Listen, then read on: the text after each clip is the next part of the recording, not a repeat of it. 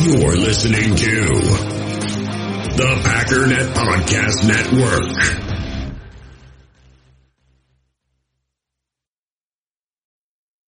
Need mealtime inspiration, it's worth shopping Kroger, where you'll find over 30,000 mouth-watering choices that excite your inner foodie. And no matter what tasty choice you make, you'll enjoy our everyday low prices, plus extra ways to save, like digital coupons worth over $600 each week. You can also save up to $1 off per gallon at the pump with fuel points. More savings and more inspiring flavors make shopping Kroger worth it every time. Kroger, fresh for everyone. Fuel restrictions apply. Another day is here, and you're ready for it. What to wear? Check. Breakfast, lunch, and dinner? Check. Planning for what's next and how to save for it? That's where Bank of America can help. For your financial to-dos, Bank of America has experts ready to help get you closer to your goals. Get started at one of our local financial centers or 24-7 in our mobile banking app. Find a location near you at bankofamerica.com slash talk to us. What would you like the power to do? Mobile banking requires downloading the app and is only available for select devices. Message and data rates may apply. Bank of America and a member FDIC. Clayton and I recorded this podcast uh, a couple days before the Vikings game, and since we spent the whole episode talking about how the 2023 Packers safeties have not played well all year, of course they had to go out and get interceptions for Darnell Savage, Adrian Amos, and Rudy Ford all in the same game. Yeah, that happened. You know what? I'll take it. I will happily come on here every single week and pre-record a podcast talking about how somebody needs to play better if it means that they will in fact ball out in the next game and absolutely dominate the other team. That's a trade-off I'll take every single time. Hey, enjoy the podcast. It is time. It is time. They can't beat the Packers. No. Are you crazy?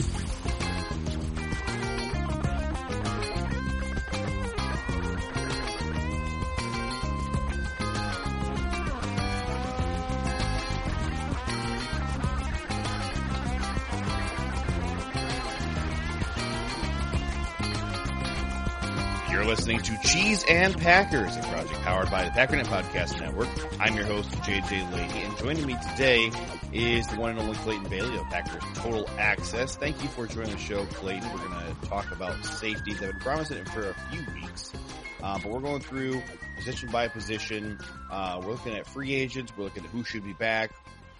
Safety, as I've been telling you for a while, and I think many people agree, one of the most um, important positions for the Packers to deal with this offseason. I think we all have been frustrated with how the safety room has looked this year.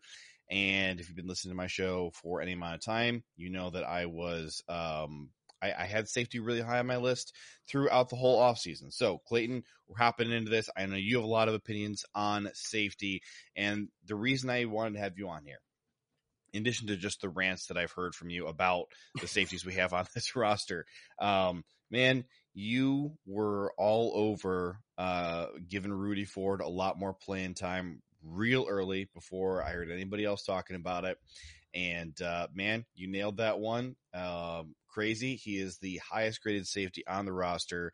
Um, so uh, you are absolutely our safety guy. Uh, you deserve to come on here and and weigh in. So uh, let's talk about this, man. Yeah. So, well, first of all, I do want to clear the air here and say that I didn't sit down and watch the tape. And and it's funny hearing the contrast in our voices and our accents is going to be great for this. This is going to be the biggest mishmash ever. I love it. Um, I didn't sit down and and look at the tape and go, "Man, Rudy Ford's a beast." I was simply following PFF data.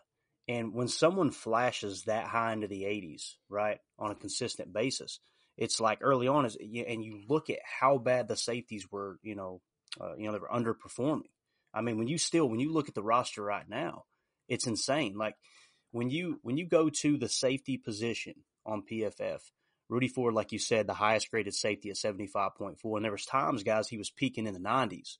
But you go down the roster, this is them in order as far as grade uh, Corey Ballentine, Valentine, however you want to say it, Shemar Jean Charles, Tariq Carpenter, Micah Abernathy, Dallin Leavitt, then Adrian Amos, then Darnell Savage.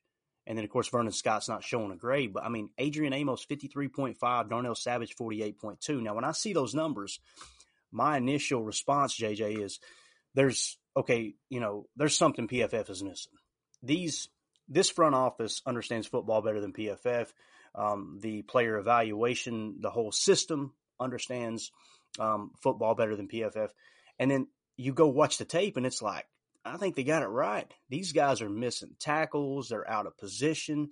And the easy argument has always been on Twitter and, and throughout social media is fire Joe Barry. Let's just fire Joe Barry. Get him out of here. He doesn't know what he's doing. They're lining too far off the line of scrimmage and this and that. We're finding out now that these players have a little more freedom than some of us like to believe. You know, I, would right. seen people posting in our chat yesterday, JJ, about how, um, you know, the coaches allow them to choose what film they want to study.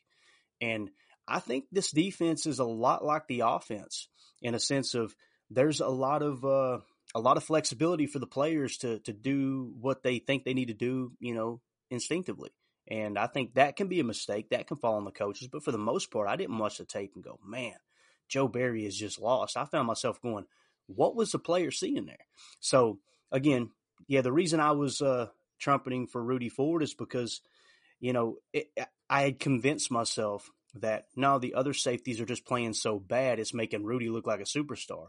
But then when you look at the data, and then you go, okay, well, what kind of results is he getting on the field? He's making some crucial turnovers, you know, interceptions, forcing fumbles. So that's kind of, you know, I don't want to sit here and, and pretend like I looked at, um, you know, his technique and everything and said, wow, this guy's a gem. It was just simply comparing it across the board to the other safeties on the roster. And, and Rudy really popped out to me. So I'm glad he's getting playing time. And uh, I personally would like to see him back. I think the biggest surprise for all of us um, this season ha- uh, on defense, just on an individual player level, has got to be the drop off for for Adrian Amos this year. He's been one of the uh, established veterans that you just you trusted. Like every single game, you knew like man, if there's one guy who's just going to do his job, who's probably going to have some really big impact plays and and be uh, affecting and leading the guys around him, you know, you really counted on and trusted Adrian Amos, and he's been downright bad this year. Overall PFF grade this season of 53.5. Uh, he has eight missed tackles on the season. Uh, only Darnell Savage has more in the safety room. Um, Amos, the, the, the, the missed tackles, I think stand out the most to me because it's, um, when when you see that happen, because the safeties are like your last line of defense, and so when you see the safety whiff on a tackle, it's like, oh, this might be about to be a long day for us because like what you really need, I mean, if if a guy has you know snuck through the cracks and gets to the safety, like you really need that sure tackling, and historically Amos has been really good at that. Um, one of the things that has um, you know been been in my mind a lot this year is it seems like and and you know this is maybe one of the few things that I think you could um shoulder any of the blame uh with Joe Barry um would be that Amos is spending way more time in the box this year than he has in past years. And it, it's it's a hard thing to explain because it's not even something that you could really attribute to like the guys around him. It's not like, oh, he's taking over for snaps that used to go to Darnell Savage. No, they just want a guy in the box a lot more this year and they're putting Amos there. Now, is that causing him to play worse? Impossible for me to say. And it doesn't seem like he is, um, you know, necessarily playing at a higher level when he is playing as a true free, uh, free safety, which he normally does. But I, I do have to just, you know, look at the fact that he's playing out of position compared to where he's been the last few years and the fact that his play has dropped off this year. And I go, look, it's got to be either his age or moving him around, or he's got some something else personal that only he, you know, can be fixing. So uh, hmm. that, that's just something I've been thinking about. Yeah, and you know, when it comes to that whole topic there, uh, one of the things that stands out to me, and, and I really don't want to bring it up because you know it, it got brought up in training camp and it was kind of a big issue, and there were some fans that said you know captains, uh, you know the the team shouldn't choose the captains, and and you know when I first heard that, JJ, I was like, this is silly. This is silly. Like, why, why, why can't the players choose the captains? That seems like the best thing to do. And then everybody goes, Hey, you know what? My teammates think these are the best leaders. I need to fall in line and, and be, you know, a part of the, a part of the team here. But Adrian Amos, to the best of my knowledge, was selected a captain, right? Well, they obviously pushed cap room out on him, right? He's, I think he's over almost, almost 8 million against the cap next year and he's not even on the roster. I, I think it's safe to say he's not going to come back unless he tests free agency and they absolutely, uh, he gets absolutely lowballed. Then I could see him, you know, the Packers maybe making him an offer that makes sense for them. But you've got a captain running around that was elected by his teammates, and he's essentially on a one year deal, and the team's looking like they're saying, nah, we don't want him back next year. That can cause problems. And why would he want to perform for a coaching staff that doesn't believe in him? Because it kind of says that. Now, let's remove the human element and let's just talk like these are digital figures on a Madden football field, right? it makes sense to let him walk in free agency. He's what, 29 years old, I believe, right? Uh, he's about to turn 30. Yep. About to turn 30. Yes. So, you know, why would the Packers commit long term? This was a kind of a band aid um, into the post Amos era by kicking this this can down the road a bit, so you could get him back on the roster, thinking he's going to perform at the same level. I just think his heart isn't in it. Yeah, I haven't heard much from him. You know, he's not one of the vocal players on the team, and again, uh, that's just kind of what stood out to me. But when you talk about fair market value, you know, what is Amos worth? Like let's look at El- Elgton Jenkins's, and, and this is according to Spotrac, and to the best of my knowledge, over the cap was fairly close too. Elgton Jenkins was showing that his his fair market value was going to be somewhere around, or estimated market value was going to be somewhere around 14 million per year. I think the Packers came in somewhere around 16 to 17 million. They slightly overpaid. Um, according to that average, I'm not saying that's my personal opinion. That's just kind of the way they looked at it at the safety market, it's showing the top safety market to the best of my knowledge with free agents coming up is going to be somewhere around 16.7 million, right? Well, Adrian Amos's market value is showing a three year deal at an average of 6.8 million, right? That's a big gap in between there. So yeah. would you bring him back for the 6 million? Well, you've got to take that six and add it on to the seven that he's on the, on the hook for next year. Now you're up to 13 million. You're in the top five of safety pay for your well, position. we can we can call it seven, but seven point nine five. right, pretty much eight, right? And right. so, you know, the difference there is roughly twelve million in between, right? That's that's a big gap. You got to let them, you know, test free agency, and and uh, again, when you look at it from that standpoint, in my in my opinion, safety is a tier two position on defense. I basically got three tiers of positions, tiers of importance. Number one, hands down, is the edge position. You see when you've got someone like a Bosa, someone like a Rashan Gary, someone like a Za'Darius Smith when he was in Green Bay and at his peak. Um, they can really, really control the flow of the game. It's very important. Um. That's to me, that's the only top tier position on defense. Tier two, nose tackle, middle linebacker, and free safety. Why do I look at it that way? That boundary on both sides of the field, that out of bounds line, are they're extra defenders, right? That's that's essentially what it is. So you want the center of your defense to be the strong point. You look at the great defenses. Look at what the LA Rams did last year. How did they win the freaking Super Bowl? They had a monster at nose tackle, period, right? And uh, they had decent safety play too. So defensive tackle, middle linebacker, free safety. In the third tier, I've got corner. So I definitely value free safety more than corner. When I say free safety, it's not necessarily meaning they're lining up on the opposite side of the tight end. It's simply they're playing center field. They're that last line of defense. And one of the things that I've noticed over the years of watching football is the great safeties that play that position. They they can creep into the box and they can do other things in a running game while still patrolling deep. Ed Reed, Troy Polamalu, um, way back in the day, Ronnie Lott was good at it having the freedom to flow back and forth and still playing the running game. So I think it's crucial. Let's talk about um, the uh, leadership again, because you, you, you, made some interesting points um, that I hadn't even considered about uh, Adrian's motivation this year. And I've been thinking a lot about, you know, the quote unquote culture here in Green Bay, you know, and, and obviously we're just a couple of idiots, you know, hundreds of miles, thousands of miles away from Green Bay right now. So what do we know about what the culture inside a room is and what is culture anyways? You know, when you're winning, you have a good culture.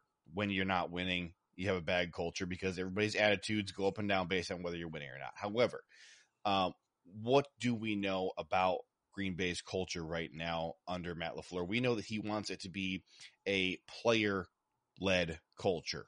Um, I think I think back to uh, 2019. Um, there was a clip that was getting passed around on social media, um, and I think it was Za'Darius came up to Matt Lafleur and said, "Hey, coach, uh, the energy is is low today in practice here. Uh, we need to get that energy up." And Lafleur didn't do anything about it. He just looked at Z, at Z and he's like, "Okay, so go do something about it. Aren't you one of the leaders of the team?" And so Z went and started uh, pumping everybody up, and they ended up having a really great practice that day. Um, that is Matt LaFleur's leadership style. You don't have to like it. You just have to know that's what it is. That's what he wants. And so I think it's interesting when you look at this roster and you look at who are the guys who are expected to be big leaders of the team. And, and we'll just focus really just on defense because we're not talking about offense today. Um, no question. The, the, the guys who you expect to have the biggest impact are the highest paid guys, Jaire Alexander, Kenny Clark, and um, I Rashan Gary, I think we both agree in the next uh, couple years for sure. As soon as Rodgers is no longer here, Rashan Gary is probably going to be the face of the franchise, um, at least until you have you know a, a, another uh, MVP level quarterback. Um, and Rashan's about to get paid, so those three guys I think are the face of the defense. And you got De'Vondre Campbell came in. Um, he was a, a huge impact last year just because of who he is players are rallying around him, and he got paid as a result of that. And you look at where the money is, this is where you expect leadership um, on this team. And I, I, find it interesting too if you look at uh, who, because because if, if you're trying to figure out um, who the players are going to respect the most, and you know that they care a lot about money. Preston Smith is actually uh, the uh, for for next year has the highest cap hit you know, and, and is that really what the players are going to be thinking about? I don't know, but he he has a higher cap hit than, or uh, sorry, a um, what is this higher? He doesn't have anything. He's he's higher on this arbitrary list uh, mm-hmm. that Spotrac put out. Why is he higher than Kenny Clark? I don't know. Kenny Clark has a higher cap hit, but still, Preston Smith, one of the highest paid players on the team. Anyways, you look at look at these guys who I mentioned, and I think based on the level of play on the field, it is not always matching up one to one um, over the course of this year. You know, Kenny Clark has not been playing like one of your best players.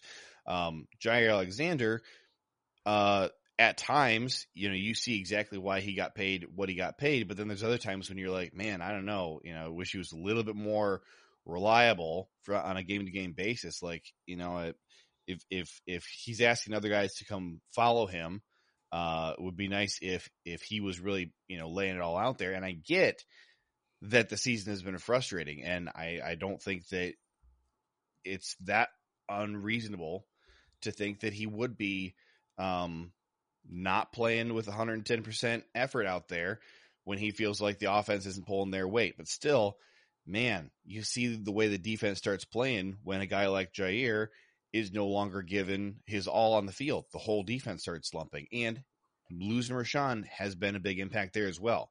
But Adrian Amos is supposed to be one of those guys, and you mentioned, you know, he's a he's a lame duck player right now. He's not or a lame duck leader. He's not he's not expected to be back next year. Um, and and frankly, I mean, you know, Darnell Savage, another guy who uh, last year, um, especially early on in the year, was really showing a lot of leadership um, and, and, you know, his play was up and down. And then as the season went on, it went down and down and down. And as that went down and he finally lost his starting role, I think that losing Darnell's leadership has had a ne- negative impact on the team as well. So one of the things that I would really like to see going forward is can we get more uh, you know respected and, and, and veteran presence uh, in that safety room to kind of hold things together. You know, it's, it's not really any surprise that the safeties are the worst position on this defense when there's nobody there that you feel like um, any of the young guys are going to be looking up to and and that uh, anybody's going to be inspired by. Yeah, no, I think you make great points, and, and like you were said, looking at the cap hits for next year, I mean, if you go down the line, Kenny Clark, 23.9. And, and again, I'm not saying cap hit is everything. It's just from a fan standpoint, it's what I narrow in on because I've looked like a fool, JJ. Eh, you know, three, four years ago, going, that's all, oh, he is not worth that money, or, you know, that's not the direction they should go in. And then you look up in two years and go, he's not even on the roster, and I don't even feel like it affected us. So I, right. Focus on the cap hit because I feel like that's what's most important to me as a fan. But Kenny Clark, 23.9, Jaire Alexander, uh, 20 million flats, what it's showing. Then Preston Smith at the 13.0. Granted, you know, 9.7 in dead cap after next year, they can move on from Preston Smith if they want and, and free up quite a bit of cap. Then you got Rashan Gary at 10.8. Now, I want to go back to the point that you made. You know, it feeling kind of like a lame duck situation. There's only been, to the best of my knowledge, one time that that terminology has been used in the last few years, and that's when Aaron Rodgers said it. I don't want to be a lame duck quarterback, right? The the the front office was trying to get cute. They were trying to not not trying to get cute. They were trying to be smart, and they thought Aaron would just kind of fall in line. He and Tay, I think, three years ago, seen exactly what the front office was looking to do. They were looking to roll this roster over when Rodgers walked away, and it was going to be, man, we're going to have a ton of cap, right? I think that that does bottom in the butt a bit, you know, because essentially, who are the who are the two players we've talked about the most on this pod defensively? Adrian Amos and Darnell Savage. Why have we talked about them? Because they're underperforming. Amos isn't on the roster next year, and Savage is on a one year deal. I mean, he's in that lame duck de- lame duck deal right now, right? I mean, it's it, it is what it is. Why would they perform at their best? Now, I think Savage can come back next year at the uh, seven seven point nine, you know, whatever uh, fifth year option, and yeah, he's going to be playing for a contract. There's yeah. there's going to be incentive for him to play well, right? But again, when you look at the highest paid players, you got De'Vondre Campbell next. De'Vondre Campbell's a godsend, in my opinion. Like that dude. But when you look at those players, what do they have in common at the top of the list? Kenny Clark, one of the quietest guys you'll ever meet, right? Yes. Yep. Preston Smith, you know, he celebrates Very quite a bit. Yeah, but he's he's he's not the guy out there. You know, he's not your Mike Daniels, Za'Darius Smith running his jaw, right? Jaire Alexander, now he's mouthy, but I don't look at him as like a Charles Woodson type leader. Um, Rashan Gary is the leader on that defense. Then you get the De'Vondre Campbell quiet, right? So you've got a bunch of guys that kind of fit that mold of quote unquote Packer players where they're they're going to be, you know, going to be kind of quiet, come to work, bring their lunch pail, put into work, but you don't have that real vocal leader. Now the beautiful thing about Big Dog on offense is he's quiet until he doesn't need to be and when he speaks, people listen. You know, the old saying I, I've learned over and over and over in life and friendship and business, everything is the loudest person in the room typically has the least amount to say. But you don't have to be loud when you bring energy to the workday. You can show, look, I'm going to lead by example. I'm going to pick my teammates up, and this freaking matters to me. In training camp, Rashan Gary was the one who stormed into that second team defense and, and, and getting them fired up. Like, come on, guy, like stand up here, stand up to the first team offense right now. Let's go. And, you know, with, with him being on the sideline, granted, he's still there. Um, but you know, it's not, not the same. You, you, you got to have a guy on the field playing absolutely. next to you. In order where, to where guys are going to look next, they're going to look next to him go, I don't want to let him down. You don't right. feel that right now. Jaire's over there throwing the sword in the sheath, right? And he's doing all his uh, jawing and, you know, saying that Justin Jefferson was a fluke that first performance. I'm going, dude, I don't. Maybe you're watched. I don't know, bro. I, I I long to have confidence like that one day because I always see my faults and not just the the, the flash plays. And I don't hate Jaire. It's just when that's the highest paid player outside of Kenny Clark on defense. I don't know, man.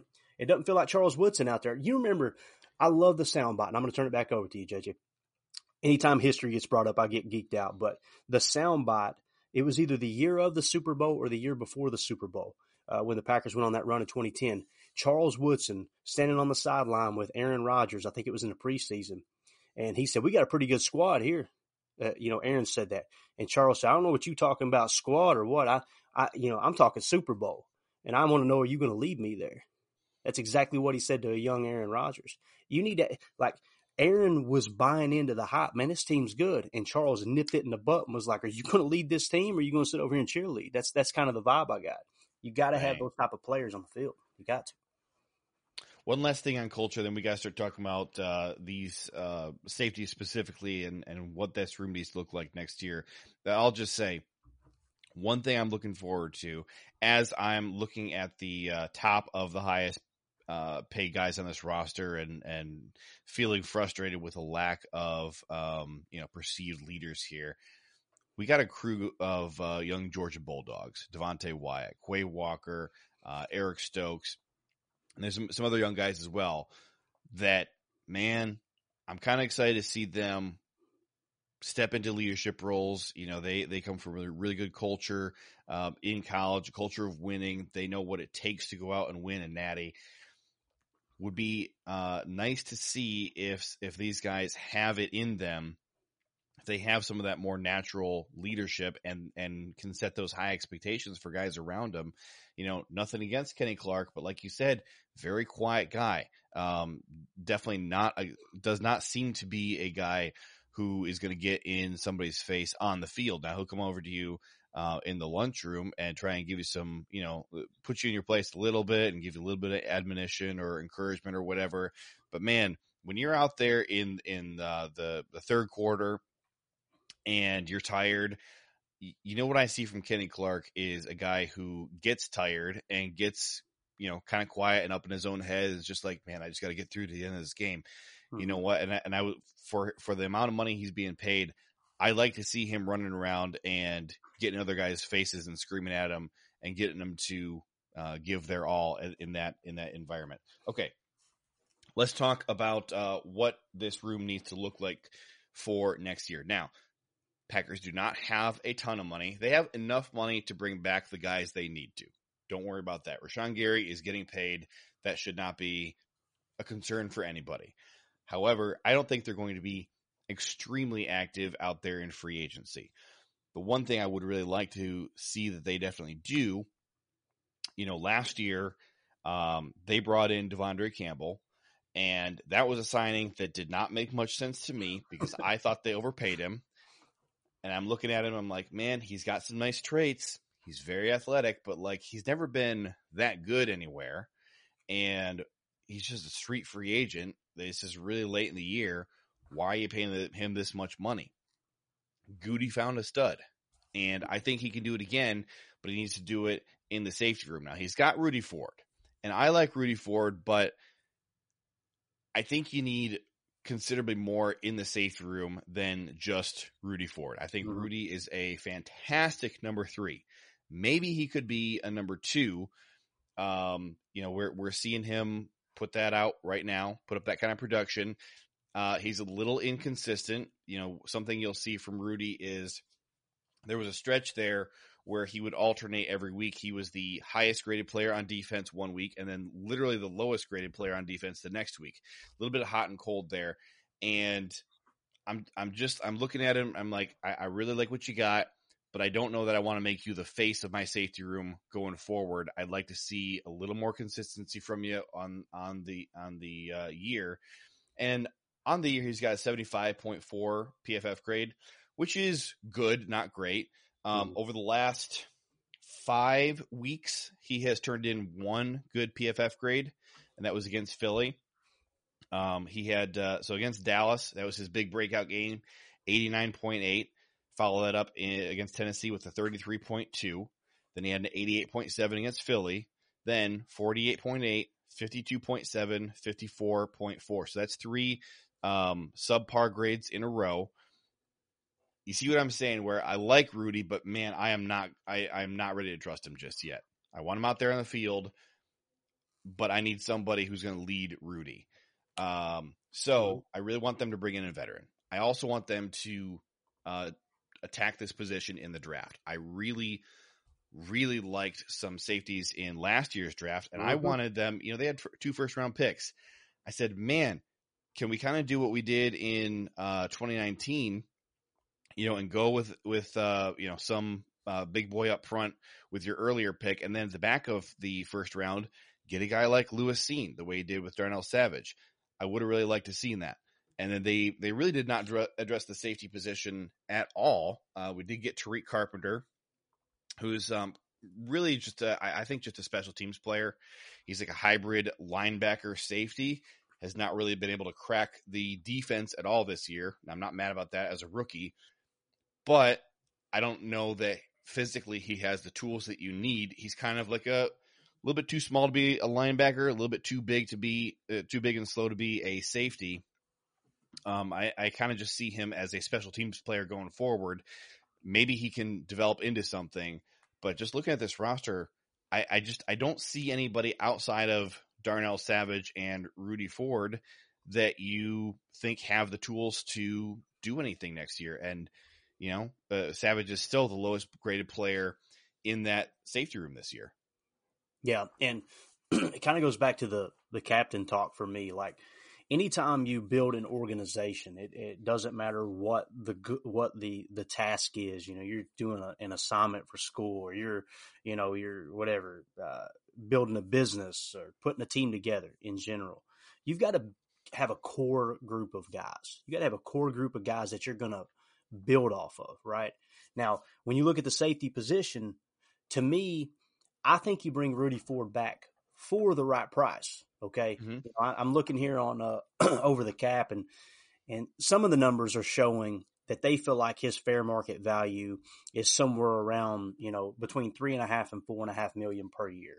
Right. Okay. So if if you look at it from that standpoint, is he worth that kind of money? You've got a guy who's the top performing safety on your roster. Guys, that doesn't mean lock lock Rudy Ford up for five years and that's your safety of the future. It's simply, okay, we have got to have starters on this roster and we've got to go into the offseason assuming that the the draft board's not going to fall in our direction. And if it does, great. And uh, I, I got raked over the coals, JJ, last draft because I was talking about Kyle Hamilton and he started plummeting on the boards. And I'm like, to me, Kyle Hamilton, he was a, I felt like he was a generational talent. Now, why did he drop? That wonky 40 yard dash, right? The injury concerns, all those things. When you look at the tape, Kyle Hamilton was one of those safeties that I go, man, I see flashes of Ed Reed there. I see flashes of Polamalu. And they were talking about how he couldn't, you know, get the hips flipped and get on the vertical stem quite, you know, quite at an elite level. The guy's grading out as a 79.3 this year, his rookie year in the NFL. Like, and, and it's not a small sample size of snaps. You're looking at 310 coverage snaps, 103 run defense snaps. He's even rushed a passer 25 times. He's got a pretty good sample size. He's, he's tied for third in safeties in the league for receptions allowed. He's only allowed uh, 36 to the best of my knowledge. So I don't know, man. I feel like the Packers were kind of entering that purgatory of where we were five, ten years ago, where it's well, middle linebacker isn't important. It feels like they they're looking at safety right now, like it's not important. Now, shoot, the middle linebacker thing was just two years ago, even. Yeah, right. Yeah, you know, since AJ Hawk and and you know, going back to the culture thing, just a touch, that was one of the players. You would never get a soundbite from AJ Hawk, but when he was on the field, he was furious all the time. And he wasn't furious and yelling at teammates. It was, you're going to get my very best every single play. He's flipping the sideline off, coaches, you know, jawing at him. Like he was just that spark plug. Like this dude is Ohio 101. He's bringing his lunch pail. He's going to keep his head down and he's going to drive this defense. And you take into consideration Clay Matthews on the edge with the flare and all these different things. I mean, it's, that stuff matters. And I don't mean to keep going back to it, but I think that's kind of what's missing um, from this defense. But yeah, when it comes to Rudy Ford, I think you try to sign him. That's what I was saying earlier in the year. As soon as he showed that he was competent at the safety level, and then I immediately go to the safety room and go, "Who do we got coming back?" Oh, we've got nobody coming back other than Savage, basically. You know, from from us from starting experience why not throw him some guaranteed money and lock him up to a deal similar to Rasul Douglas, but not quite as much, right? You know, uh, uh, against the cap next year is 6.7, right? You could probably get Rudy Ford on a $3 million cap hit. Um, roughly over the next three years, if you threw the right amount of guaranteed money at him, okay. Well, what if he, what if he uh, declines? Well, you don't have the money you had tied up in Adrian Amos with him, and he can play special teams, and that's very, very valuable, I think, when it comes to this roster. So to kind of answer the question, uh, as far as starter money on defense, two defensive linemen, two edge, two linebackers, two corners, and two safeties is how that's the bare minimum of what you should you should pay starter money for um, at those positions. You got Savage coming back at roughly seven million, or you know, close to eight, whatever it is. And then if you get Rudy at anywhere from three to five million per, you were way under. You know, I think I think it was showing that the the top market was somewhere around uh, right at seventeen million dollars in free agency for the safety position. So that's a great base, and it's what I started this comment with. You got to have a core to build around. That would be a good core start. But if you let him test free agency and you lose him in free agency, I'm with you. You better make a big splash at safety because that you've got to have somebody patrolling that center field. You've got to have it doesn't have to be Hall of Fame material, but again, the Super Bowl year. Who was the safety? Nick Collins. Yep. You've got to have that deep safety, man. You've got to. I, I want to look at uh, some free agent safeties and just you know spitball some stuff. But first, um, I, I want to a- answer one question here, and that is for any price, would you want Adrian Amos back? And let's let's give a little bit of context about how he's been playing. The last uh, season where he had a, a, really good grade was 2020. Uh, in the 2021 season, he started off um, okay. Uh, we I, I, do remember uh, halfway through the 2021 season. Uh, we were talking on the pod uh, about frustrations that we had with him, and like, man, it seems like both the safeties are really struggling right now. And then it started to feel like Adrian kind of turned things around a little bit. Um, and uh, in week 10 last year against Seattle, he put up his uh, only uh, elite grade of the season, 92.5. Uh, the next uh, highest graded game he had on the season last year was an 80.4. And then he had one, two, three games in the 70s. Every other game was uh, in, in the mm, mid 60s or lower. And he had a, couple subpar games as well. And I think after that Seattle game, for me, and, I think for uh, a bunch of other commentators as well, I think we kind of put Amos into a box in our brains and said, "Oh yeah, he's back. He's got things figured out." Mm-hmm. He actually figured, finished the season with a worse stretch than he had in the beginning of the year. So in the beginning of the year, he had um, several high 60s games, a couple of 70s. He had that 80 game. And then after his 92 against Seattle, 61, 51, 55, 64, 64, 74, 60, 59. He ended the season on a not great note. And then he kind of continued that into this year. The best graded game he's had all season came in week four against the Patriots, 77.1. Oh, excuse me. Two weeks later, he had a 73.8. I missed that one. Um, nope. 77 is higher than 73. I'm an idiot. 77 was his, his best grade of the year. Um, but he had uh, he had the, those two games that were you know in the in the respectable 70s and over the last four weeks the uh, best game he's had was a 60.1 last week against the rams um, he's you know you talk about the motivation stuff and uh, you know him not feeling like he has a, a, future here and and maybe that is impacting the way he's playing um, you know maybe the fact that you know seeing savage get benched maybe is is frustrating to him. You know that those guys are certainly close, and that Adrian has been mentoring him, so that has to be frustrating. Um, even if you were frustrated with the way Darnell was playing, also probably is frustrating to see him get benched. So, um, you know, or do we do we make excuses for the way he's been playing and say, you know what, if you give him some money um, to and and bring him back, that his level of play will uh, return to what it has been and, and that he's at least a reliable guy? Or do you just take the way he's been playing at face value and say, I don't know, man, maybe this is just who you are now? And yeah. and, and we talked about his age. He's turning 30 um, in just a couple months here. You know, is this something you actually really want to, you know, roll the dice on and and bring him back because the way he's he has played this year has not been good enough. And I think that um, you know the fact that we were leaning on him and depending on him this season, and then the way he has fallen off, I think has really hurt the overall uh, defense. You know, when he is targeted, he's allowing a passer rating on the season of 135.1. That's terrible. That's horrible. And he's got three penalties on the season too. Yeah, yeah. I mean, uh, when you look at the safeties, I mean, just the safety room, you know, before they made the switch to Rudy Ford, Amos is 81st out of 89 safeties according to PFF and overall defensive grade. Savage is 85th of 89. I mean, you you cannot get any worse. Now, like you said, Adrian Amos is turning 30 years old. Is he just magically going to turn it around at the age of 30? We know what happens to football players at the age of 30, unless they're vampires like Tom Brady and Drew Brees and anyone else, right? Like it, this is this happens. So if you go to the safety position as a whole in the NFL, defensive grades, I'm I'm going to just name the top three.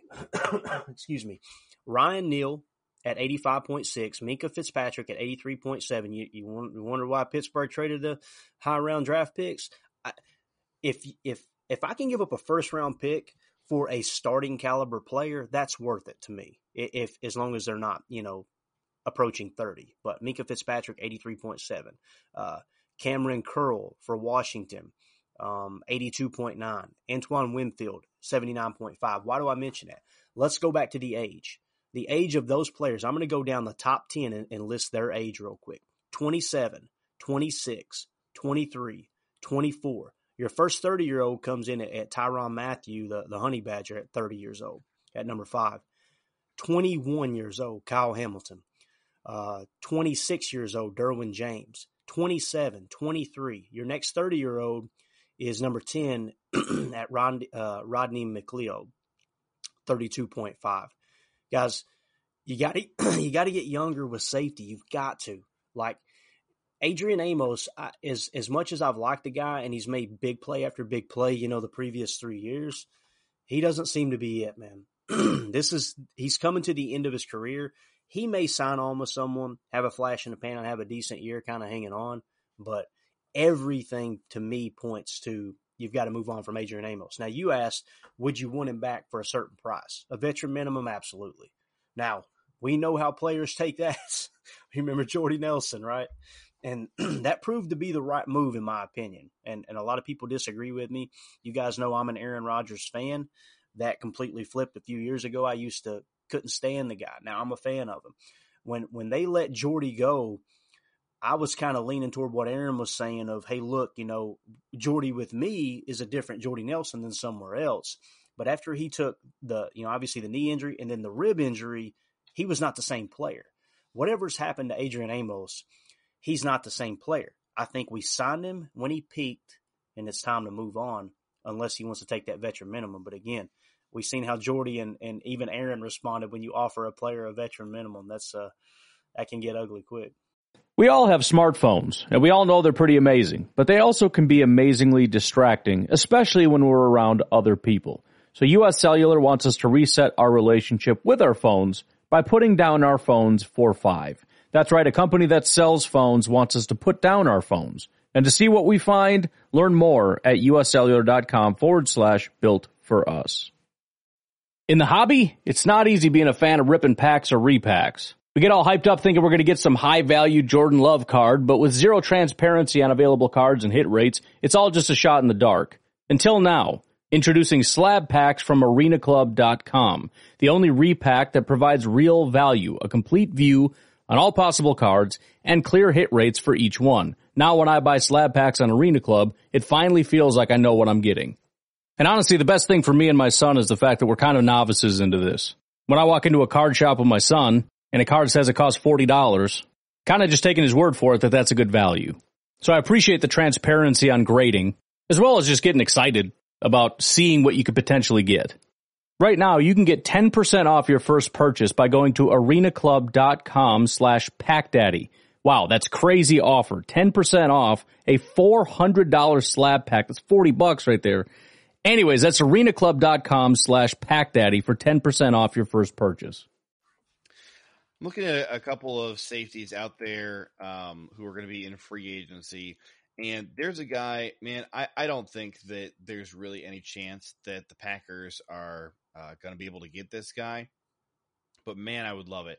Uh, Taylor Rapp is about to be a free agent, and the Rams' salary cap is and has been a mess. Uh, I, I think that they will do whatever it takes to keep Taylor Rapp. But man, if there was if if there is a situation where they feel like they couldn't pay him, Taylor Rapp is extremely young. He's just coming off his rookie contract. Um, very, very good player. Uh, very dependable. This is a guy I would be very interested in bringing in. And you know what? I mean, this is a a, a defense that uh, you know we know we like. Uh, we stole their uh, middle linebacker coach to come be our uh, defensive coordinator. I think there's certainly a, a strong likelihood that Matt LaFleur is going to bring Joe Barry back next year. Um, even if, if people don't want that, I think that, that that's definitely going to be something that uh, he's considering. You know what? Taylor Rapp has been good. Basically, his you know all, all four years he's been in the league, um, and and he, more importantly, he's ascending. Uh, this is a guy I would be uh, very interested in.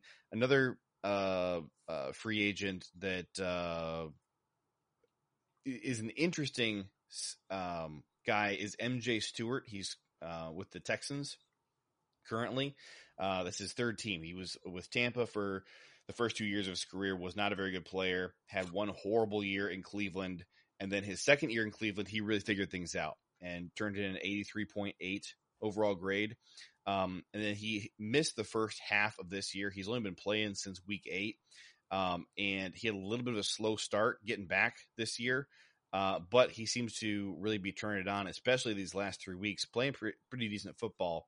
Um, this this guy um, maybe is a little bit more of a realistic target than Taylor Rapp, um, just because you know he he has, does not have a long track record of playing very well, but he does seem to be uh, an ascending player, and he's a former second round pick this is maybe a guy you could get at a more discounted price than Taylor Rapp. Um, now the the biggest competition there is going to be Houston because they have all the salary cap in the world, and uh, they are you know trying to build around young players like MJ Stewart. So they're probably going to try and retain him. Um, but uh, you know, I, I, think these these are are two guys that are very intriguing, if nothing else, because of their age and the fact that they are ascending. Yeah, and you know when you mention Taylor Rapp, he, he does kind of stick out on the list as as one of the the safer free agent you know options. It's shown here on uh, Spotrac his estimated average value per year. You know they're they're saying you know with him being 24 years old, three years, uh, 30.2 million, an average of 10 million per year.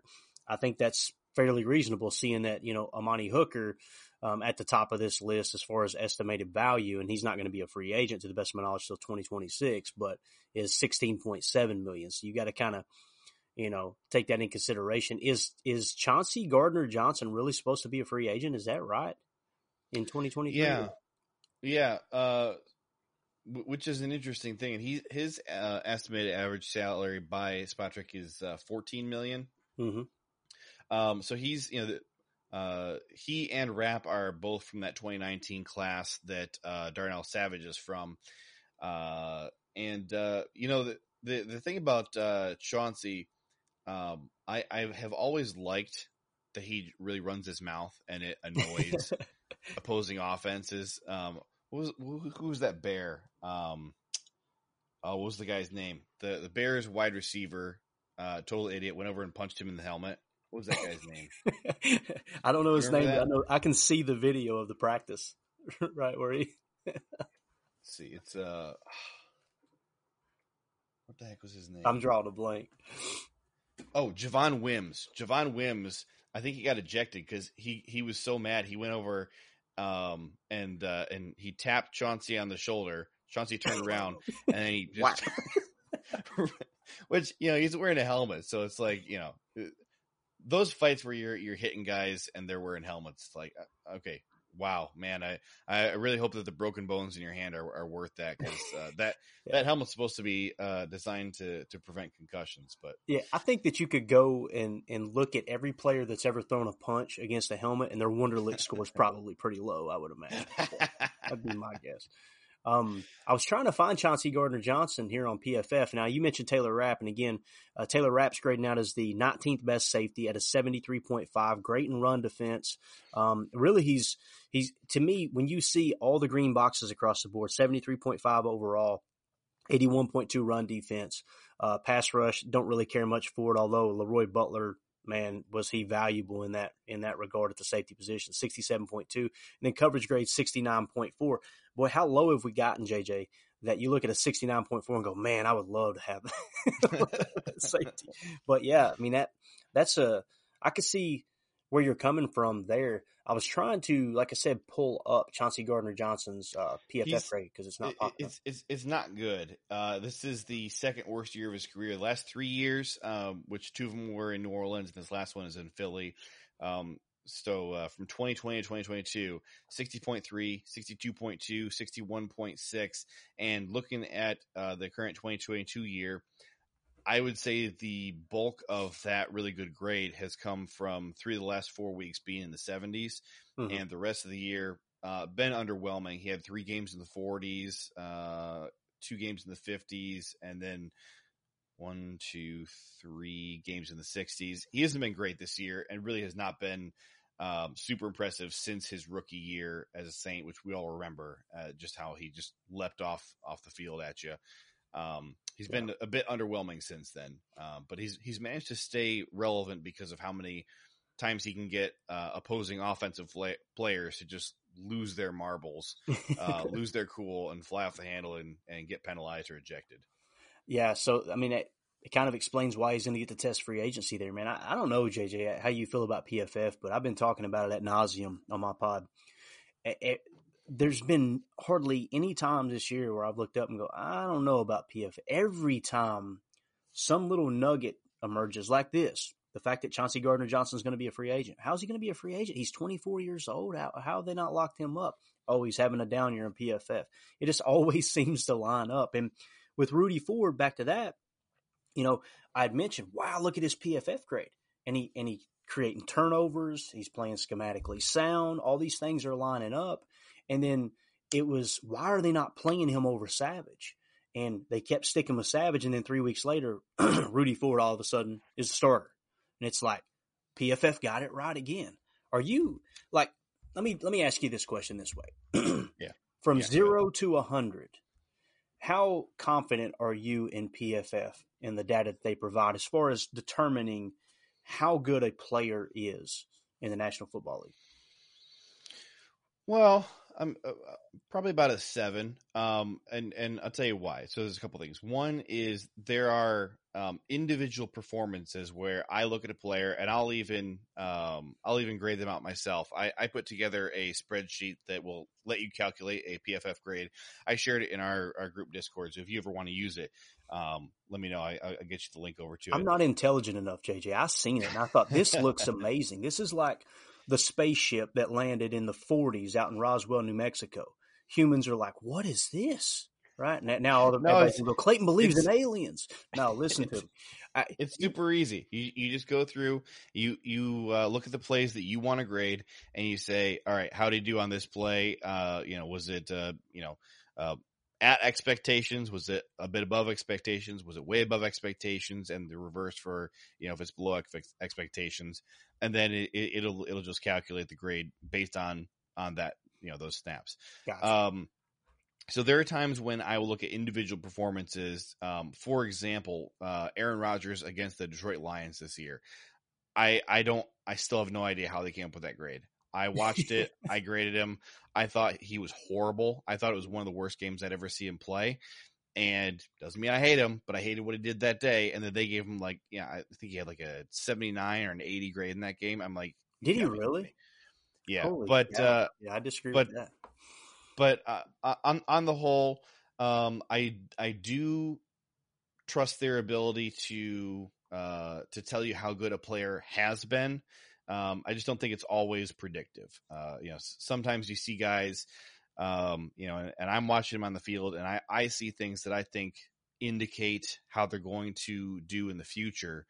And, um, you know, it, you know, I'm not just going to say that it's, you know, just my gut, but sometimes I, I, I watch some stuff and I watch effort or whatever. And I think, you know what, this guy's been struggling, but I think he's going to turn things around and and that that kind of thing doesn't always show up in the grades. So you know, mm-hmm. seven, eight, somewhere around there. Gotcha. Okay, cool. Yeah, because you know, coming in the year, I would say I was probably about a seven point five, and uh, now I'm I'm upwards eight and a half, closing in on nine. I, I really, uh, It's a very um, useful tool to have, no question. Yeah, absolutely. It's it's it's it's it used to be, well, this is better than nothing. Now I find myself going, hey man, I'm I'm really starting to tr- trust what they're putting together, with the understanding that there's human error involved, obviously. So, yeah, the the only the I, I think the, the biggest thing that that gives me any kind of pause about them is that sometimes you know you look at some of the uh, breakdowns that they give you, and they're like, "Well, here's how this guy did in uh, coverage, and here's how he did against the run, and then here's his overall grade." And you're like, "I don't understand how you add these two numbers together and got the overall grade." Like he was elite in coverage, and you know he, you know, seventy five percent of his snaps were in coverage. He was okay in run defense, and your overall grade for him is okay, and it's twenty five percent of what he did and it, it, that's the part that I don't understand is like how they calculate that. Yeah. Um, and I'm not saying that it makes me not trust them, but I, I, look at it and I'm like, well, there's there's part of this picture that I'm just not seeing. No, absolutely, that makes total sense, and and I'm kind of a, a weirdo like that too. I I've got to understand every little detail before I'll even put any merit into it. I'm the guy that eight years after a show goes off the air, I'm like, man, have you guys watched this? This is unbelievable. like, we were talking about that a decade ago. Dude, what you talking about? So uh, I'm, the exact same way, and then, and then you know nobody wants to hear about it. They're like, okay, well, right, did, yeah. did you finish the show yet? Do you know how it ends yet? No, I'm still in the first season. Okay. All right. So, do you agree with my with my assessment that they need to bring in somebody new as a veteran for 2023, but they also need to be drafting for the future because I don't think that they have the future on this team right now. Do you do you agree with that, or do you think that um you know I'm I'm, I'm being too negative here? No, I, I think it's it's you know, like I said, um, it comes down to this core that you've got to build around. If I think personally they should bring back Rudy Ford for no more than five five million per. Okay. Um, I think they could get him for cheaper than that if the guaranteed money's right. So if you do that, then the safety room that you bring back as a starter is going to be Savage and Rudy Ford. That doesn't mean, okay, we're moving forward with them. Now you go out and you find somebody who can be that go-to safety. Um, again, you're willing to spend money um, on two safeties, starter money on two safeties. I mean, there's enough cap room within the NFL. And when it comes to the Packers, there's like 40 million in simple stru- restructures and 70 million in maximum restructures. So let's go half of the simple restructures. We can free up $20 million in cap room go out and throw 10 million towards someone that you mm-hmm. can be the safety of the future. Uh, essentially, you have got to find the safety of the future now. You can go and draft one and you can sign a free agent. Absolutely. With the way that the CBA has the, uh, you know, the, the cap hit structured for rookies now. Back in the day, man, it was such a task because you had to dump all that money into that contract. But now that everything is slotted into the rookie slot scale, I just, man, I look at I look at Kyle Hamilton. I think he was drafted 14th last year. And I was sitting there going, man, climb up the ladder and get this dude. Like that would be, the, you know, the best time to draft a player. They everybody always says quarterback, but it's any position of importance. The best time to draft a player is when you don't need it. And you know, I think sometimes you're kind of playing behind the uh, behind the eight ball there in that regard. So yeah, I, I completely agree with you though. Safety has got to be a, a, priority. You know, when you look at the DBs, I think I've already closed it out now, but I had the chart pulled up. Um, the only DB that's pl- that's getting paid anywhere near the money they're worth is Jaire Alexander. Other than that, the whole DB room, other than you know Adrian Amos's dead cap hit for next year, I mean we are underpaying for safeties. You you can look at just about every position and see it that way. It's it's pretty wild. Like even even the linebacker position for De'Vondre Campbell and Quay Walker's rookie contract, like you're you're under that line of okay, we're definitely not overspending here. We're no we're nowhere you know even near what we could be paying for it. Get that position locked up right now, especially if the free agent market might might heat up here a little bit and you get some some solid players because it's important, man. It's important. Like I said, it's a second tier position for me. D tackle, middle linebacker, free safety, meaning deep safety. Um, it's huge, and it's it's really bit the uh, the Packers in the rear end this year. If they went to Rudy Ford earlier, I'm not suggesting that they should have because I didn't even know who Rudy Ford was. This season probably would have went a little bit better. And I know he's not been perfect; he's been sporadic. It's funny when you look at the fair market value chart he goes up to four million and comes back down to a minimum. Four million back down to a minimum because he has been kind of up and down. But it, up and down's way better than when both Amos and Savage being just down, down, down. You know. Yeah, and uh, you know what? One thing that that fixes a lot of problems is if Darnell Savage does get things figured out. Mm-hmm. And you know what? He's a former first round pick. He still has all the athletic, uh, you know, tools and traits that you drafted him for. I think it is really imperative that this coaching staff do whatever it takes to figure out how to unlock Darnell Savage. I'm not a big fan uh, so far of the safeties coach we brought in last year, uh, this year. Last year we didn't have a safeties coach. Um, this this year uh, we promoted like a, a quality control guy to be the safeties coach. It's worked out about as well as you would think that that would work out. I think it's kind of wild that our safeties have been worse this year uh, under Ryan Downard than they were last year without a safeties coach. Uh, I would strongly be reconsidering, you know, and, and again, we don't know Ryan in person. Uh, we don't know, you know, what kind of uh, job he's doing coaching, but we see the results on the field. And I am a little bit surprised that, you know, nobody in the media has been asking Matt LaFleur about the safety play and about what he thinks about the job that Ryan's done. And, and, you know, I, I, I think you really could just make a pointed question and say, Hey, the safety play has not been up to standard this year. It's not been as good as it was in past years. Uh, do you think that Ryan Downard shoulders any of the blame there? Do you think that he is equipped to uh, get the best out of these guys? And what does he need to change in order to accomplish that? I, th- I think that would be a good question to pin Mm-hmm. to Matt LaFleur. I wish somebody would do that. Good luck with that, right? but anyway, that's a question for another day. Um, yeah, and, and, you know, when it comes to Gray, Coach Gray, they said that in the locker room at halftime for the Dolphins, I'm sure you've heard this, that maybe the listeners haven't, but they said that they actually. went in and he cussed everybody in that secondary out. And then they come out and just play lights out, get three interceptions, pitch a shutout in the second half. Um, and he's one of those guys that goes back to culture that they said, and I think it was Rasul that might have said it. Um, said, man, when, uh, when OG talks, when OG gets mad, you listen because he's usually a kind of a quiet guy. Um, that's, that stuff's, I don't know, man, it's so important, but yeah, it's, uh, it's frustrating, man. You, you put somebody on the staff, you put them on the payroll to say, Hey, look, let's really key in on this position and they get worse.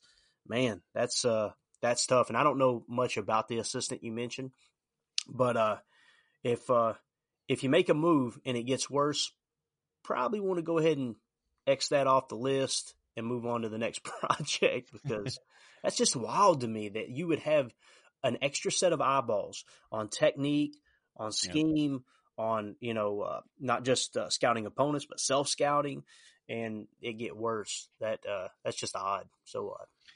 Yeah. I mean, you know, you, you got the same guys in the room that you had the previous year. Um, I, it's, it, it's a good question for Matt LaFleur, for Joe Barry. Like, where does the blame fall? Is it just on the players? Do the players just need to play better? And, you know, the, the this coaching staff really likes to fall on the sword and say, oh, it's on us. We need to coach better. Well, why aren't you coaching better? And you've had all year to, to get this figured out.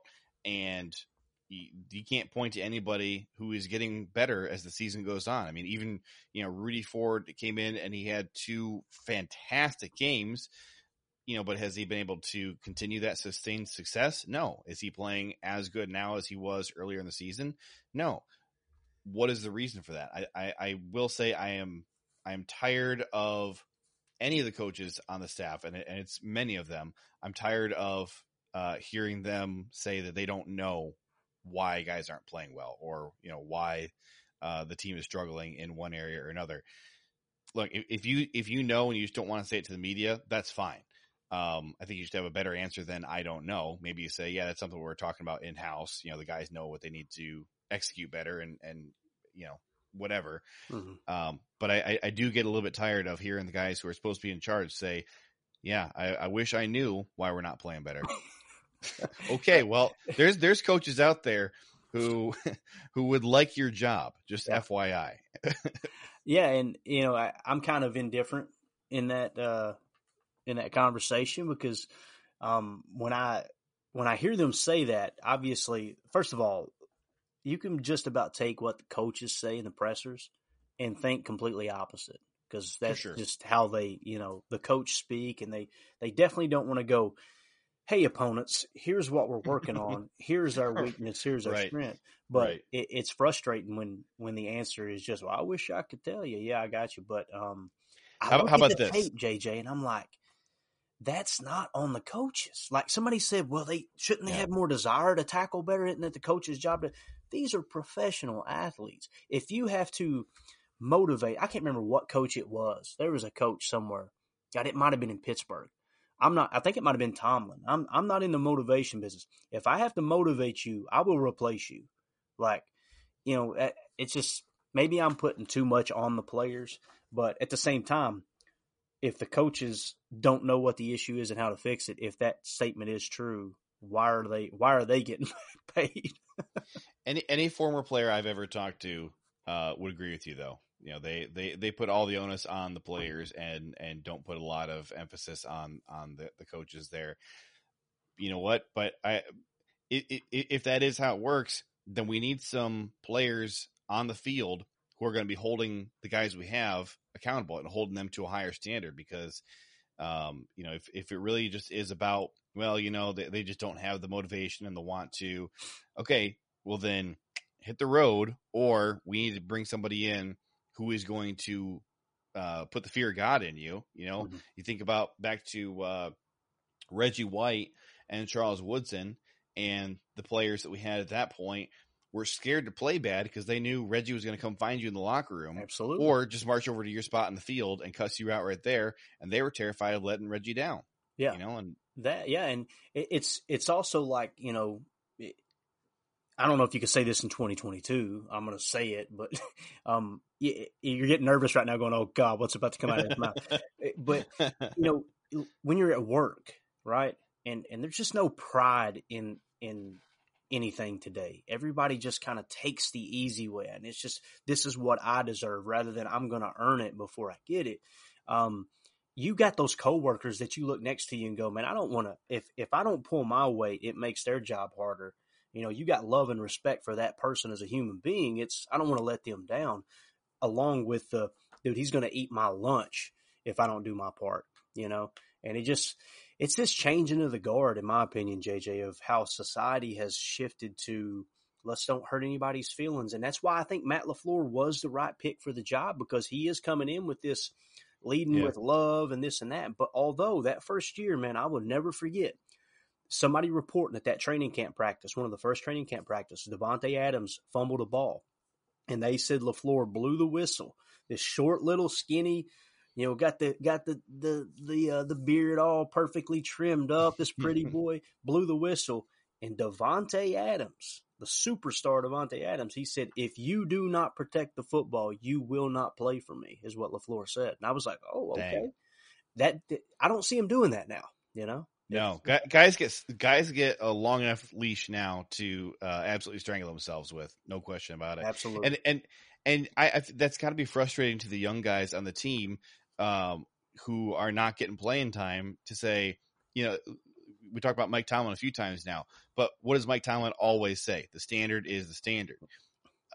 What is the standard in Green Bay? Apparently, it's that uh, you can fumble four punt returns, but not five, or we're going to cut your butt. My God.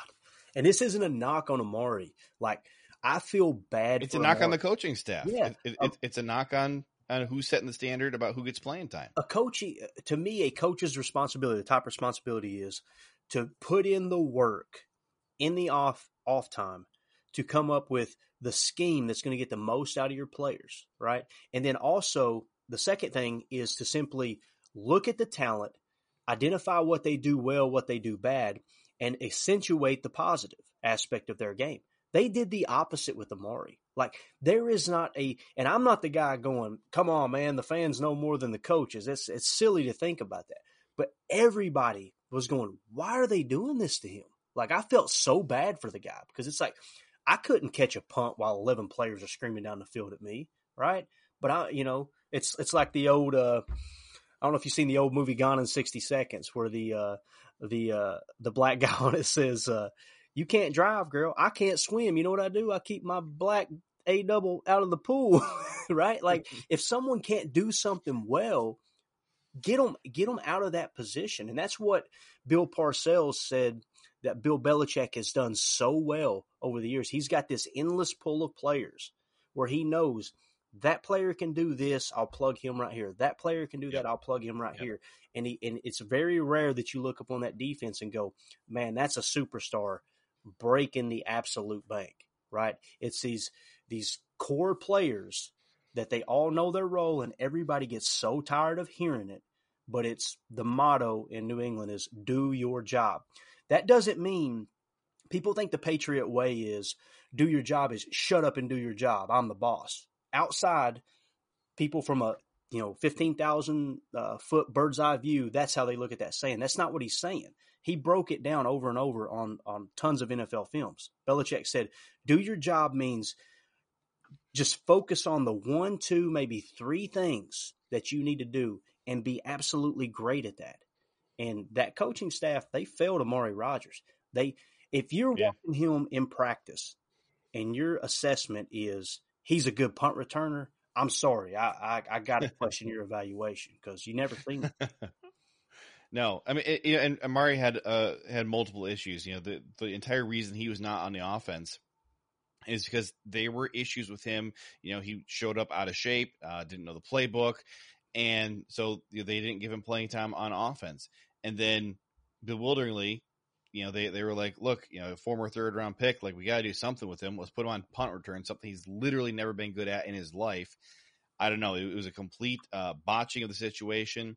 Um, I think that uh, it it was a bad look for the team as a whole obviously hurt the offense to constantly be putting them in a bad field position and and you're you know with all he turned the ball over enough times that you got you got uh, missed possessions that certainly impacted games and then you also got other young guys on the team. I mean, Keisean Nixon was begging to get return opportunities and they didn't even listen to him, just totally ignored him. And I, I will say one thing. You and I have talked multiple times about the concept of of tanking and all that, and mm-hmm. um, I'm I'm not in favor of tanking, but I will say there is a significant part of me that does not want the Packers to get into the playoffs because I don't want this coaching staff thinking that the way they have been doing business is good enough. And like, you know what? Hey, there are a few fluky things this year that kind of just didn't go our way. And that's, you know, that's why our, our win loss, uh, total, you know, wasn't quite what we wanted it to be you know what? If you miss the playoffs, that's going to uh, force you to look inward and say, are we actually doing everything that we need to, to the best of our ability, to put these guys in position to succeed and to have the best 11 men on the field at all times? And I think that there are significant things that they can do better and have done better in the past. Um, and, and, and I just, I, I get worried about complacency. And I think that 2022 in many ways was a product of complacency in a lot of areas. That's that's the same problem you had in 2018 as well. You know, and we clean house in, in 2018. I'm not saying we need to clean house right now. I am saying there needs to be a a significant reevaluation inwardly by Matt LaFleur of the way that his football program is being run because I think that there are significant issues from the top down that are causing you to not get the best out of guys like Darnell Savage. And, and it's, you know, if I'm Brian Gutekunst, I'm v- extremely frustrated at the way that uh, some of the talent I have put into your hands has been handled. Yeah, no, I completely agree. Completely agree. And and just looking at you know we, we mentioned Keisean Nixon and I light up right. I'm like the fact that he's he wants the ball in his hands and you see he guys he's doing things that I think some would say are historical numbers like the mm-hmm. results mm-hmm. he's getting. And, and it's a, it is a small sample size. I'm trying to curb the enthusiasm, but according to the, uh, the, uh, valuation diamond here on over the cap, they're saying that his estimated value, um, would be 1.8 million, um, in free agency. Now, eh, I'm sorry, man. If we sounds a little bit outdated to me. Yeah, it does. It does very much so. But if we don't place value on the fact that He's got a good relationship with that locker room. Uh, you know, more specifically, Aaron Rodgers, the guy who, if he decides to come back, let's be honest, he controls what comes and goes in that locker room now. And, and right. kind of going back, I'm going to, I'm to circle back around to, to Keisean, but going back to what you said, this feels like this coaching staff, they sat down in the off season and, and in the front office too and said, you know what? If we can just get Aaron back, everything's going to be okay. And then, it is what it felt like. Yeah. yeah. And Aaron, whether it's because the injuries or he has hit that edge and is starting to drop off, um, you know, it, it backfired big time. And it has nothing to do with the cap hit. His cap hit is very reasonable for a four time MVP Super Bowl winning quarterback. But um, if you go in with the assumption that, hey, look, guys, everything's going to be fine, 12's back. Um, forget his number one receiver, although I know Gutey wanted him back and Gutey did everything he could to get Davante Adams back. Man, I'm going off the rails here. Well, let me circle back to Keisean real quick. And I'm going to ask you a question. Keisean, um, you got to get him back. The number I would put on him, the fact that he can play defense and be that kind of a, an impact player on kick return and punt return, I would say three to five million would be worth it. You know, give him a little bit of guarantee. Now, if he hits the market, he's he might he might be able to get a little chunk because there are some teams out there, there are some coaching staffs out there that truly truly value special teams. I'll tell you, one is Bill Belichick. Like that dude has been able to hit home run after home run on kick return. You went from Wes Welker to Julian Edelman, and then to the the other guy that just recently signed somewhere else, uh, Gunnar Olszewski. It just mm-hmm. every single year he treats special teams equally important as offense and defense. And people think he's crazy until they win one or two games on special teams. You see the young stud this year that they drafted that's coming out, and he's I think he's this year he's had a a rushing touchdown, a punt return for a touchdown, and maybe a kick return for a touchdown. I believe his name's is it Bryant? I'm trying to think. Bryant or Jones is his name, but. Uh, I actually don't know the answer to that one, but Keisean, I, I, I have had a consistent stance for, I mean, going back to at least 2018, that I really, really want, and and uh, Gutey has never really wanted to do this. I want them to have just a designated roster spot for a return specialist. Mm-hmm. And Gutey doesn't want to do that. You know, he wants you to also be able to play on offense or defense. And I, I think that, you know, he gets kind of antsy when he sees, oh man, you know, there's this guy who's played, you know, like hardly any meaningful snaps on offense and defense all year. And man, I could go, you know, pick up a, a, a fourth, uh, street uh, free agent uh, tight end, uh, undrafted guy, and you know, come work him out in the building for a few months.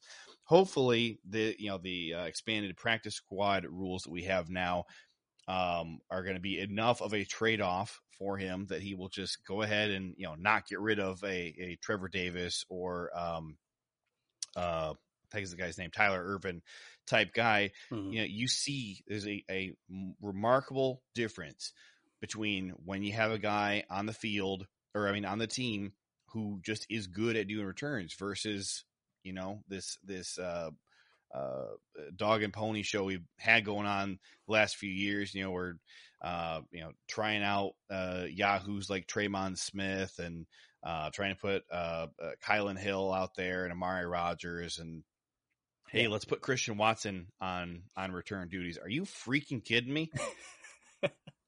Can yeah. you just pay Keisean Nixon? Right. It won't take a ton to lock him up.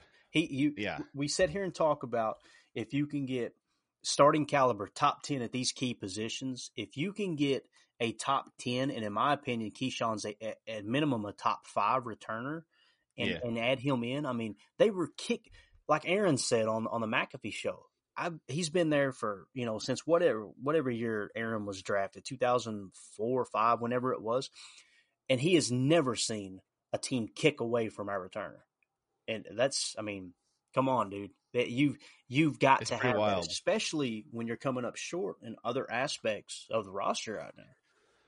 Yeah, you know, and and the other thing is that he's not like totally useless on defense right. either. Obviously, a quality special teams player, but you look at him on defense, and if you look at his grades over the course of the season, the first thing that sticks out to you is there's a uh, three game stretch where he grades out in uh, the in the 30s, and that feels uh, like a big deal. And then you look and you realize he played two snaps and one snap in two of those games. Okay, right. are we really gonna are you are we really going to put a lot of stock in the fact that he got a 33 grade on one freaking play? Okay, and then the the three weeks after that, he played 66, 37, and 45 snaps. His grades over those three games 73, 83, and 69. Now, I'm not saying that he's a guy I want out there full time as a defensive starter, but he's not useless. Uh, I, I, think he's a, a, pretty darn good slot corner when he's out there. Uh, Clayton, we are way over time. Uh, we got to wrap this up, but man, I appreciate you coming on here. I don't know how we got talking so long about return specialists on the uh, safeties episode, um, but, but the safeties episode was uh, way overdue. Um, and I'm glad that uh, you were uh, willing to come on here graciously and make time uh, to come on here and do this topic right with me. No, absolutely, it's my pleasure, man. Anytime I can do anything to help anyone across the uh, the Packernet family, do it more more than happy to help. And and we did go long because, uh, and when you get to talking ball with uh, like minded people, man, time flies when you're having fun. All right. Uh, follow Clayton on Twitter. That is at Packers underscore access. Listen to Packers Total Access on the Packer Podcast Network. Thank you, Clayton. You guys all have a fantastic day. I'll talk to you all next week.